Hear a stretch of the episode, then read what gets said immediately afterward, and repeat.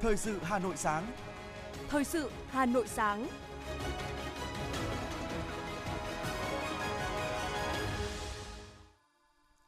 Tuấn Anh và Ngọc Bách xin được đồng hành cùng quý vị và các bạn trong 30 phút của chương trình Thời sự sáng nay, thứ Bảy, ngày 1 tháng 10 năm 2022. Những nội dung chính sẽ được đề cập đến trong chương trình.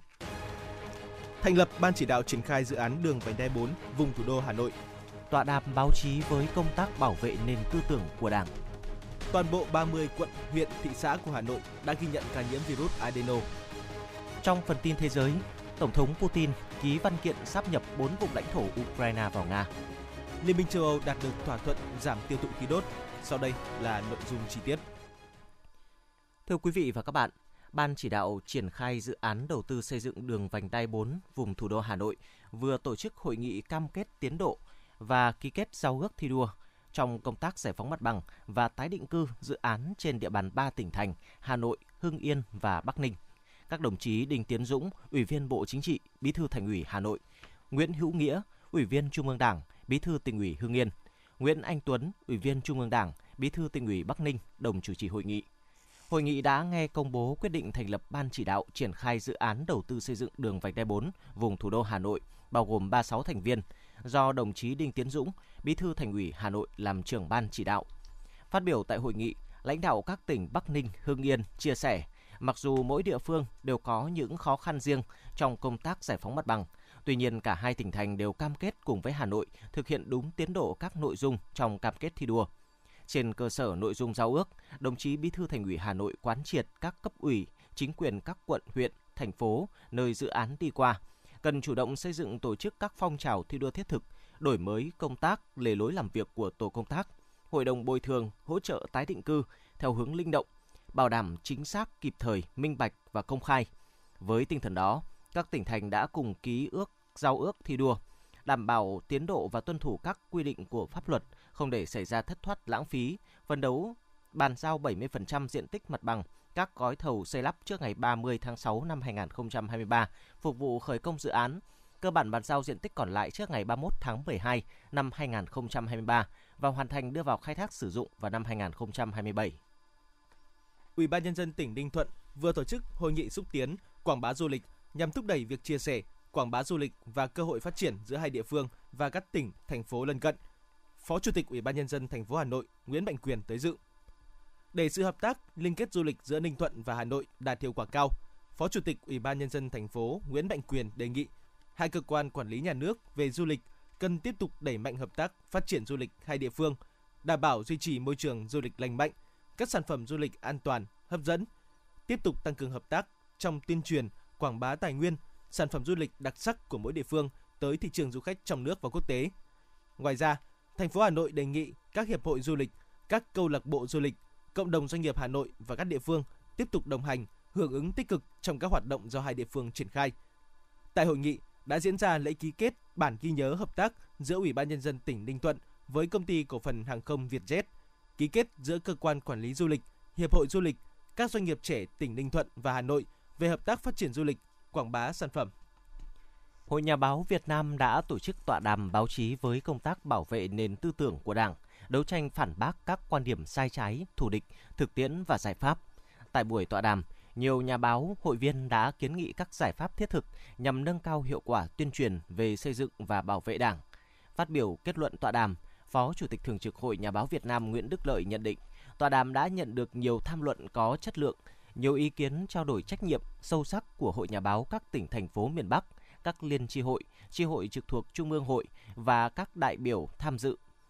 Cuộc đấu tranh phản bác những quan điểm sai trái, thù địch, bảo vệ nền tư tưởng của Đảng trong giai đoạn mới trên mặt trận thông tin truyền thông là một cuộc chiến hết sức phức tạp và đầy khó khăn. Song những người làm báo cách mạng Việt Nam luôn vững vàng đương đầu với thử thách.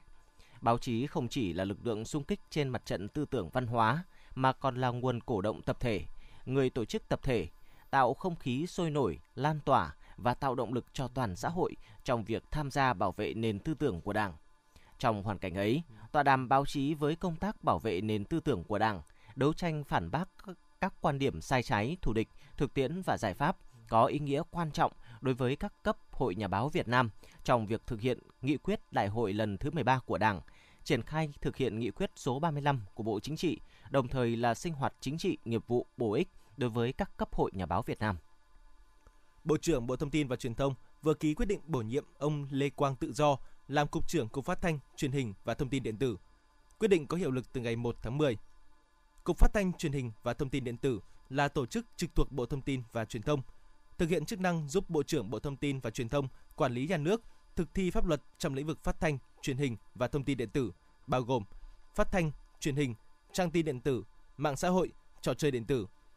Ông Lê Quang Tự Do, sinh năm 1978, tốt nghiệp chuyên ngành điện tử viễn thông tại Đại học Bách khoa Thành phố Hồ Chí Minh và thạc sĩ báo chí tại Mỹ. Ông Lê Quang Tự Do từng có thời gian dài trong quân ngũ. Trước khi được bổ nhiệm làm Phó cục trưởng Cục Phát thanh, Truyền hình và Thông tin điện tử, ông Lê Quang Tự Do là trưởng ban tuyên giáo Trung ương Đoàn Thanh niên Cộng sản Hồ Chí Minh.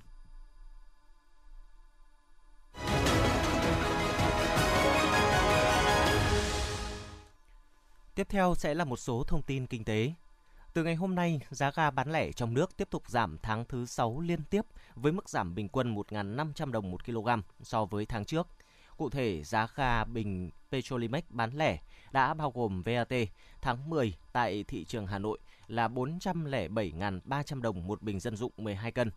1.628.900 đồng một bình công nghiệp 48 cân, lần lượt giảm 15.800 đồng một bình 12 cân và 63.400 đồng một bình 48 cân đã bao gồm VAT. Về phía công ty kinh doanh khí miền Nam Gassao thì doanh nghiệp này cũng đã ra thông báo kể từ ngày hôm nay, giá ga giảm 18.000 đồng một bình 12 cân và giảm 67.500 đồng một bình 45 cân so với tháng 9. Giá bán lẻ đến người tiêu dùng là 408.900 đồng một bình 12 cân và 1 triệu 534.236 đồng một bình 45 cân đã bao gồm VAT. Như vậy thì đây là tháng thứ 6 liên tiếp giá ga trong nước được điều chỉnh giảm. Một lãnh đạo doanh nghiệp xăng dầu đầu mối cho biết, giá dầu thế giới và giá xăng dầu nhập khẩu tại Singapore đã liên tục hạ nhiệt. Do đó, giá xăng bán lẻ trong nước có thể sẽ giảm mạnh trong kỳ điều hành giá tới đây. Giá bán lẻ xăng dầu có thể được điều chỉnh giảm để phù hợp với biến động giá của thế giới. Mức giảm phụ thuộc vào việc sử dụng công công cụ quỹ bình ổn giá.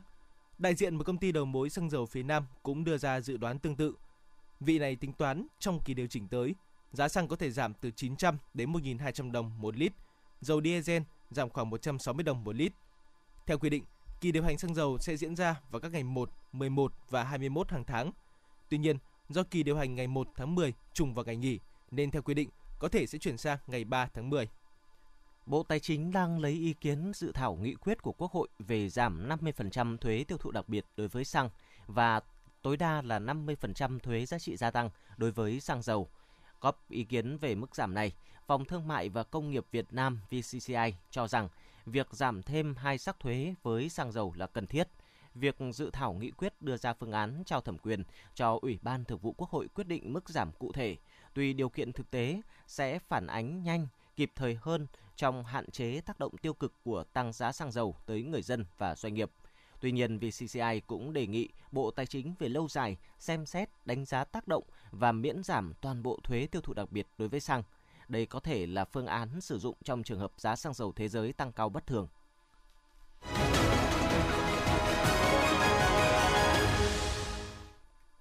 Thưa quý vị, già hóa dân số đang đặt ra thách thức với Việt Nam khi cần phải đầu tư nhiều hơn cho hệ thống y tế chăm sóc, điều trị người cao tuổi, giúp người cao tuổi lão hóa lành mạnh. Hiện nay, hướng đi mũi nhọn mà ngành lão khoa đang hướng tới đó là chăm sóc tổng thể về dinh dưỡng lâm sàng và phục hồi chức năng cho người cao tuổi, đồng thời chăm sóc người cao tuổi về thể chất và tinh thần. Sau đây, mời quý vị cùng nghe phản ánh của phóng viên Hoa Mai về vấn đề này. Tại Việt Nam, người cao tuổi gia tăng cả về số người và tỷ lệ trong dân số. Trong giai đoạn 2009-2019, người cao tuổi gia tăng từ 7,45 triệu lên 11,41 triệu. Chỉ mất không tới 20 năm, tỷ lệ người cao tuổi từ 65 tuổi trở lên tăng từ 7% lên tới 14%. Gia hóa dân số khiến cho người cao tuổi phải đối mặt với nhiều bệnh tật mãn tính, có nguy cơ bị tàn phế, đòi hỏi các biện pháp trợ giúp thích hợp. Chi phí y tế cho người già cao gấp 7 đến 10 lần người trẻ vì người cao tuổi sử dụng đến 50% tổng lượng thuốc. Thách thức của số người cao tuổi bùng nổ là việc phát triển đào tạo bác sĩ lão khoa chưa kịp thời, nhân lực chăm sóc người cao tuổi chủ yếu dựa vào người nhà, các điều dưỡng bác sĩ lão khoa còn mỏng, thiếu kiến thức về lão khoa. Hiện nay, Đảng, Quốc hội và Chính phủ quan tâm đến công tác chăm sóc sức khỏe cho người già bằng ban hành nhiều văn bản pháp luật như Luật người cao tuổi, có Ủy ban Quốc gia về người cao tuổi, chương trình hành động quốc gia về người cao tuổi và nhiều chính sách khác. Tuy nhiên, việc thực thi các chính sách này còn gặp nhiều khó khăn, thiếu các văn bản hướng dẫn, thiếu nguồn lực về kinh tế con người. Theo tiến sĩ bác sĩ Nguyễn Trung Anh, Giám đốc Bệnh viện Lão khoa Trung ương, dinh dưỡng lâm sàng và phục hồi chức năng là phương thức hữu hiệu để phục hồi người cao tuổi, là phương thức hữu hiệu giúp người cao tuổi sống vui khỏe hơn. Vì thế, hiện ngành lão khoa đang tập trung đào tạo và phát triển mạnh hai mũi nhọn này để chăm sóc cả về thể chất và tinh thần cho người cao tuổi. Ờ, chúng ta biết rằng là khi mà điều trị cho người cao tuổi thì không chỉ là điều trị ờ, bệnh. Ở đây là chúng ta điều trị người bệnh. Người bệnh là một cái tổng hòa của tất cả các cái yếu tố. Ví dụ như là để mà điều trị ờ, một cái bệnh nhân cao tuổi thì ngoài vấn đề điều trị bằng các cái phương tiện, các cái biện pháp can thiệp có hai vấn đề rất là quan trọng. Đấy là chăm sóc và phù hồi chức năng cho người cao tuổi. Trong cái chăm sóc thì nó sẽ có chăm sóc về thể chất và tinh thần, chăm sóc về dinh dưỡng nữa. Cho nên cái việc dinh dưỡng lâm sàng tức là đưa cái dinh dưỡng vào thực tế lâm sàng, ứng dụng trong lâm sàng Ừ. cho mỗi một người cao tuổi là cực kỳ quan trọng. Đấy là chúng ta bồi đắp và chăm sóc về sức khỏe về thể chất. Ngoài ra thì cái sức khỏe tinh thần, tức cái lĩnh lĩnh vực về sức khỏe, về tinh thần cũng được à, cũng phải được quan tâm. Đồng thời là cái việc phục hồi chức năng cho cho người cao tuổi là vô cùng quan trọng. Vì thế cho nên là bệnh viện lão khoa trung ương cũng như là bộ môn lão khoa của trường đại học Hà Nội cũng có những cái ừ, cái điểm nhấn, cũng có những cái nội dung cụ thể là tiếp tục mở rộng cái hệ thống phổi chức năng với việc trang trang bị thêm nhiều trang thiết bị hơn để cái công tác phổi chức năng nó tốt hơn, đồng thời đào tạo và tuyển dụng nhiều hơn các cán bộ phổi chức năng và đào tạo cho họ để họ có thể đáp ứng được những cái công tác về phổi chức năng cho người cao tuổi, đặc biệt là có những cái chuyên gia đáp ứng được những cái phổi chức năng chuyên sâu. Hiện nay cùng với sự phát triển kinh tế xã hội nhận thức trong mỗi gia đình về việc cần có sự chăm sóc hỗ trợ người cao tuổi đã thay đổi giúp xã hội quan tâm nhiều hơn đến người cao tuổi theo các chuyên gia, để chăm sóc người cao tuổi trong cuộc sống hiện nay, cần phải có các nghiên cứu đánh giá nhu cầu chăm sóc người cao tuổi, phải đẩy mạnh hệ thống phát triển và mạng lưới lão khoa. Giáo sư tiến sĩ Phạm Thắng, Chủ tịch Hội Lão khoa Việt Nam cho rằng, ngành y tế cũng cần xây dựng giá dịch vụ y tế cho người cao tuổi theo hướng tính đúng tính đủ, triển khai bảo hiểm người già hoặc bảo hiểm chăm sóc dài hạn. Bên cạnh đó, cần có các chính sách ưu đãi để khuyến khích các doanh nghiệp tham gia chăm sóc người cao tuổi và đẩy mạnh công tác truyền thông để tiếp cận người cao tuổi thì là chúng ta phải đẩy mạnh công tác truyền thông đúng không? Truyền thông ở đây thì nó có nhiều dạng từ truyền thông nó có những cái truyền thông trên phương tiện thông tin đại chúng. Thế nhưng mà chúng ta cũng phải có tạo các cái cách cái thông tin nào nó đến được những người già mà nhiều khi những người già yếu người ta cũng không có khả năng mà đọc báo đọc chí lên mạng mà xem nữa. Thì chúng ta phải có những cái truyền thông xuống tận cộng đồng. À, cộng đồng thì như vậy là một trong những cái chức năng của cái mạng lưới uh, chăm sóc sức khỏe ban đầu ấy, là phải có cái năng lực phải có cái kỹ năng vấn đề truyền thông về giáo dục sức khỏe cho cho cho người già Đại dịch Covid-19 kéo dài đã ảnh hưởng rất lớn đến sức khỏe thể chất và tinh thần của người cao tuổi. Chính vì vậy, để người cao tuổi có thể nâng cao chất lượng cuộc sống, hạn chế tối đa những tác động tiêu cực của đại dịch, rất cần sự quan tâm vào cuộc của toàn xã hội. Để người cao tuổi có thể lão hóa lành mạnh, lão hóa thành công thì cần chăm sóc cả về thể chất và tinh thần, cần có chế độ dinh dưỡng phù hợp, môi trường lành mạnh. Người cao tuổi rất cần sự quan tâm chia sẻ, nhu cầu giao tiếp hàng ngày để thoát khỏi sự cô đơn. Bên cạnh đó, việc thăm khám, thăm khám từ xa, phối kết hợp hệ thống chăm sóc từ xa, chăm sóc gia đình cũng sẽ giúp người cao tuổi được chăm sóc sức khỏe một cách tốt hơn.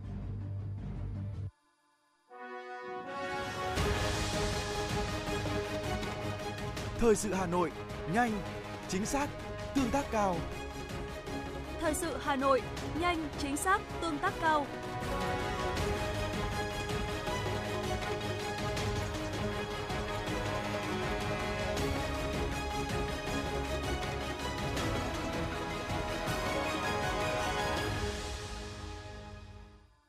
Thưa quý vị và các bạn, Ủy ban nhân dân thành phố vừa ban hành quyết định số 3550 ngày 29 tháng 9 năm 2022 về việc phê duyệt đề án tăng cường thông tin tích cực trên không gian mạng giai đoạn 2022-2025. Quyết định có hiệu lực kể từ ngày ký. Tại đề án tăng cường thông tin tích cực trên không gian mạng giai đoạn 2022-2025, Ủy ban nhân dân thành phố nêu rõ Hiện nay, để phổ biến thông tin tuyên truyền về hoạt động của ngành, lĩnh vực, địa bàn mình, nhiều cơ quan tổ chức của Trung ương và Hà Nội đã xây dựng các tài khoản riêng hoặc trang cộng đồng chính thức trên Facebook, Zalo cũng như tận dụng kênh truyền thông trên mạng xã hội để lan tỏa thông tin tích cực phục vụ công tác tuyên truyền. Việc thiết lập kênh truyền thông chính thức của thành phố trên nền tảng mạng xã hội sẽ giúp người dân tiếp cận thông tin nhanh chóng cũng như kịp thời cung cấp thông tin chính thống, giúp người đọc nắm rõ bản chất vấn đề, không để những mặt trái của mạng xã hội như tin giả, tin sai sự thật làm ảnh hưởng xấu đến công tác lãnh đạo, chỉ đạo, quản lý điều hành của thành phố. Các kênh truyền thông mới sẽ từng bước tạo nên môi trường thông tin tích cực, lành mạnh, góp phần định hướng dư luận, củng cố niềm tin của nhân dân với Đảng, Nhà nước, tạo sự đồng thuận của người dân trong triển khai các nhiệm vụ chính trị, các chương trình, đề án, kế hoạch cũng như công tác chỉ đạo điều hành của lãnh đạo thành phố.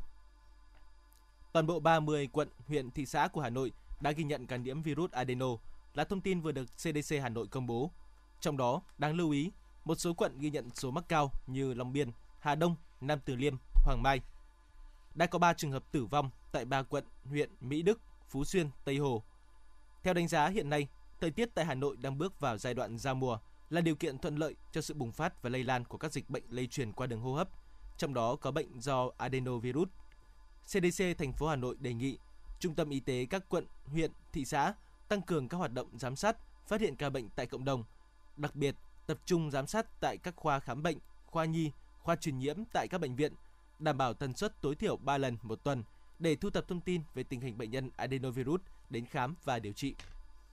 Các trường học tại Hà Nội đang tăng cường công tác phòng chống dịch bệnh khi thời tiết bước vào giai đoạn giao mùa. Phòng y tế tại các trường đều được kích hoạt lại trạng thái phòng chống dịch khi được trang bị vật tư y tế. Công tác tiêm phòng tiếp tục được các nhà trường đẩy mạnh. Nắm bắt tình hình, các quận huyện cũng nhanh chóng ban hành nhiều văn bản hướng dẫn các nhà trường đẩy mạnh phòng chống các loại dịch bệnh, trong đó yêu cầu nâng cao trách nhiệm của người đứng đầu tại cơ sở giáo dục.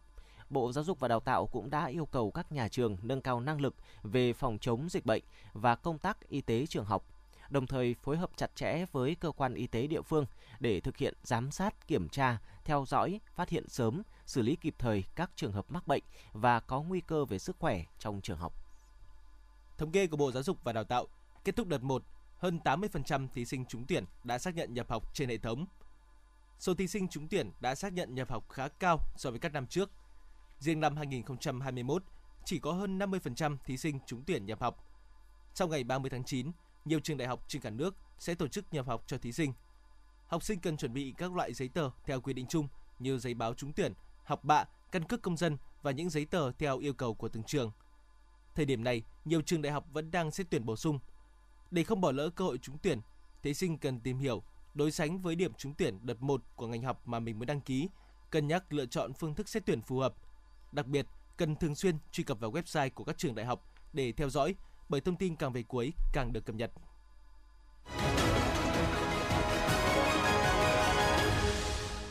Xin chuyển sang phần tin thế giới.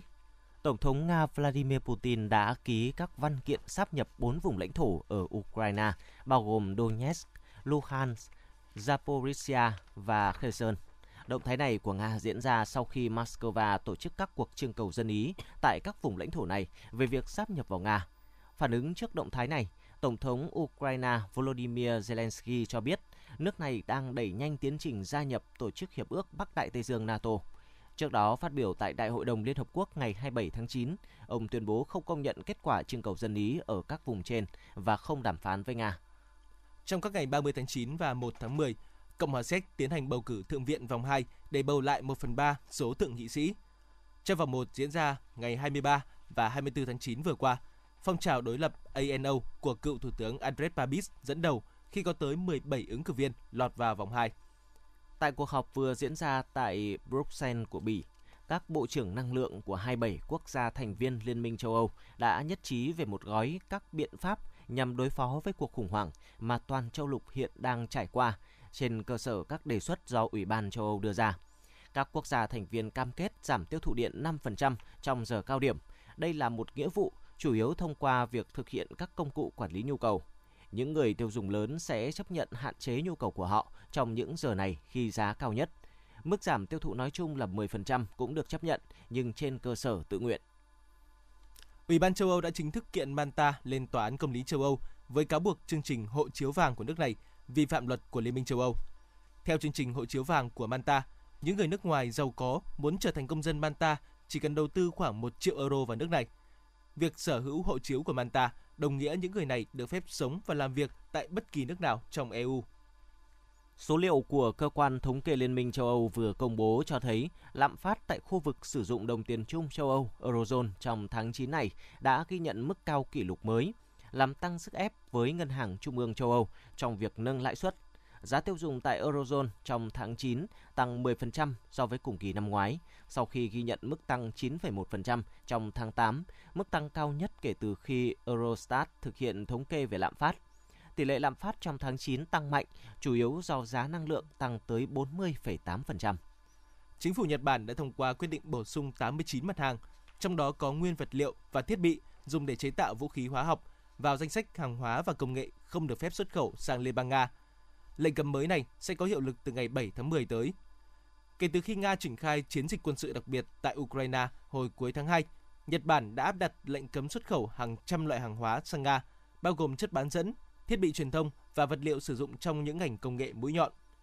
Theo giới chuyên gia, áp lực lạm phát sẽ vẫn tiếp tục gia tăng, gây sức ép lớn, thậm chí có thể đẩy nền kinh tế Đức rơi vào suy thoái trong năm 2023. Các số liệu vừa công bố cho thấy cuộc khủng hoảng năng lượng đã khiến lạm phát tại Đức trong tháng 9 tăng 10% so với cùng kỳ năm ngoái, đạt mức cao kỷ lục. Ngân hàng dự trữ Ấn Độ RBI đã tăng lãi suất lần thứ tư trong vòng 5 tháng qua, với nhận định triển vọng kinh tế toàn cầu ảm đạm. Cụ thể, RBI đã tăng lãi suất cho vay chủ chốt thêm 50 điểm cơ bản lên 5,9%. Như vậy, lãi suất cho vay chủ chốt đã tăng gần 2 điểm phần trăm kể từ khi Ấn Độ thực hiện kế hoạch thắt chặt tiền tệ hồi tháng 5.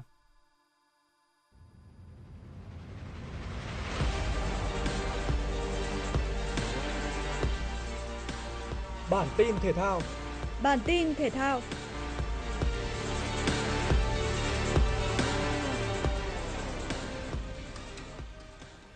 Cuộc thi chung kết giải chạy báo Hà Nội mới mở rộng lần thứ 47 vì hòa bình năm 2022 thu hút gần 1.500 vận động viên thuộc các khối quận huyện thị xã, các trường đại học cao đẳng, trung học chuyên nghiệp, dạy nghề của Hà Nội. Đội tuyển điền kinh các tỉnh thành phố, người nước ngoài là cán bộ, nhân viên các đại sứ quán, tổ chức quốc tế đang học tập và làm việc tại Hà Nội tham gia tranh tài.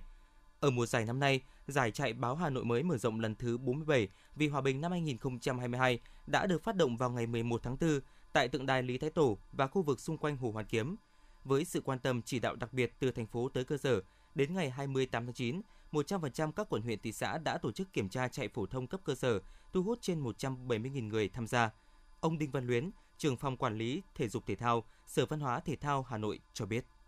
Giải chạy báo Hà Nội mới lần thứ 47 vì hòa bình năm nay gắn vào là một trong 25 môn thi đấu trong chương trình Đại hội thể dục thể thao thủ đô. Giải đấy nó không phải là giải đơn thuần là giải chạy vì hòa bình nữa, mà đây là giải để sẽ tính cho thứ hạng toàn đoàn để xếp trong cái Đại hội thể thao thủ đô lần thứ 10 ở các nội dung dành cho khối quận huyện và thị xã tạo ra một cái phong trào tạo ra một cái khí thế rất là sôi nổi ở mùa giải năm nay, giải chạy báo Hà Nội mới mở rộng lần thứ 47 vì hòa bình năm 2022 đã được phát động vào ngày 11 tháng 4 tại tượng đài Lý Thái Tổ và khu vực xung quanh Hồ Hoàn Kiếm với sự quan tâm chỉ đạo đặc biệt từ thành phố tới cơ sở. Đến ngày 28 tháng 9, 100% các quận huyện thị xã đã tổ chức kiểm tra chạy phổ thông cấp cơ sở, thu hút trên 170.000 người tham gia. Phó tổng biên tập phụ trách báo Hà Nội mới Nguyễn Thành Lợi cho biết thêm, tại cuộc thi chung kết năm nay, các vận động viên sẽ tranh tài 12 nội dung, tổng giá trị giải thưởng của giải là 70 triệu đồng. Ban tổ chức đã có văn bản phối hợp giữa các sở, ban ngành như Công an thành phố Hà Nội, Sở Y tế Hà Nội lên kế hoạch chi tiết, đảm bảo an toàn cho vận động viên tốt nhất khi tham gia thi đấu. Đặc biệt năm nay, ban tổ chức rất quan tâm đến công tác bảo vệ môi trường nên đã lựa chọn những sản phẩm hạn chế thấp nhất ảnh hưởng đến môi trường. Phó tổng biên tập phụ trách báo Hà Nội mới Nguyễn Thành Lợi nói: Sở Văn hóa và Thể thao Hà Nội thì cũng đã có các cái văn bản phân công các cái công việc liên quan đến các cái đơn vị.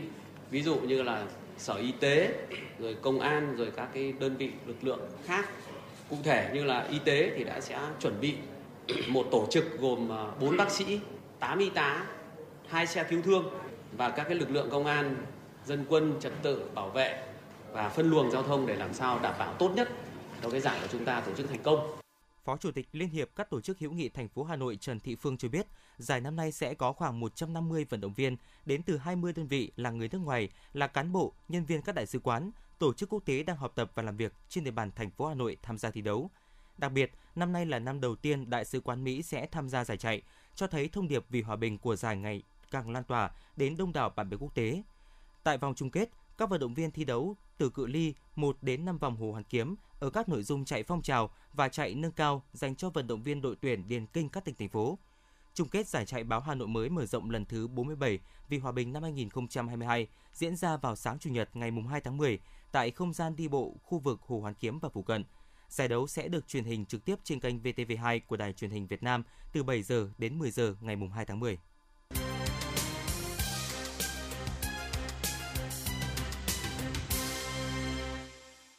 Huấn luyện viên Carlos Queiroz đã chính thức xác nhận việc ông trở lại dẫn dắt đội tuyển Iran. Thông tin này đã được Liên đoàn bóng đá Iran công bố từ tuần trước, nhưng huấn luyện viên Queiroz chỉ chấp nhận ký hợp đồng sau khi cơ quan này hoàn tất thủ tục thanh lý với huấn luyện viên đương nhiệm Dragan Skocic. Với lần trở lại này, huấn luyện viên Queiroz sẽ có lần thứ ba cùng đội tuyển Iran tham dự một kỳ World Cup. Và mục tiêu của ông là giúp đại diện Tây Á có lần đầu tiên vượt qua vòng bảng tại giải bóng đá lớn nhất hành tinh. Trong khi đó, Liên đoàn bóng đá xứ Wales cũng đã quyết định gia hạn hợp đồng với huấn luyện viên Robert Page đến năm 2026. Kể từ khi đảm nhiệm vị trí huấn luyện viên tạm quyền thay thế Ryan Giggs vào năm ngoái, huấn luyện viên Robert Page đã dẫn dắt đội tuyển xứ Wales vào tới vòng 1/8 của Euro 2020 và giúp đội bóng này có lần đầu tiên được góp mặt tại một kỳ World Cup sau 64 năm. Vòng loại Euro 2024 có tất cả 53 đội tham dự. Các đội được chia thành 10 bảng, chọn ra 10 đội nhất và 10 đội nhì các bảng sẽ giành vé đến Đức. Nhóm hạt giống số 1 được UEFA tách làm hai nhánh gồm 4 đội đã vào chung kết Nation League 2022-2023 là Tây Ban Nha, Italia, Croatia và Hà Lan. Còn lại là các đội Hungary, Bồ Đào Nha, Đan Mạch, Bỉ, Thụy Sĩ và Ba Lan. Ba suất còn lại sẽ thuộc về ba đội thắng loạt trận playoff giữa các đội có thành tích tốt ở Nation League 2022-2023. Lễ bốc thăm chia bảng sẽ diễn ra vào ngày 9 tháng 10 tới ở nhà thi đấu Festhalle Frankfurt của Đức. Các trận đấu đầu tiên của vòng loại Euro 2024 sẽ dự kiến bắt đầu từ tháng 3 2023. Ban tổ chức giải bóng rổ nhà nghề Mỹ đã đề xuất việc tổ chức một giải đấu nhỏ gói gọn trong mùa giải chính thức. Theo đó, 8 đội bóng có thành tích tốt nhất của mỗi miền trong 2 tháng 10 và 11 sẽ gặp nhau ở một loạt đấu nhỏ, thế thức tương tự với NBA Playoff, nhưng thay vì đấu một series 7 trận, các đội sẽ chỉ gặp nhau một lần duy nhất. Mỗi đội sẽ vẫn chỉ thi đấu tổng cộng 82 trận trong mùa giải, chứ hai đội tiến vào chung kết sẽ chơi thêm một trận để tranh cúp vô địch. Tua đấu tương tự đã được áp dụng ở giải bóng rổ nhà nghề của nữ WNBA. Mỗi cầu thủ của đội vô địch sẽ nhận tiền thưởng lên tới 1 triệu đô la Mỹ một người.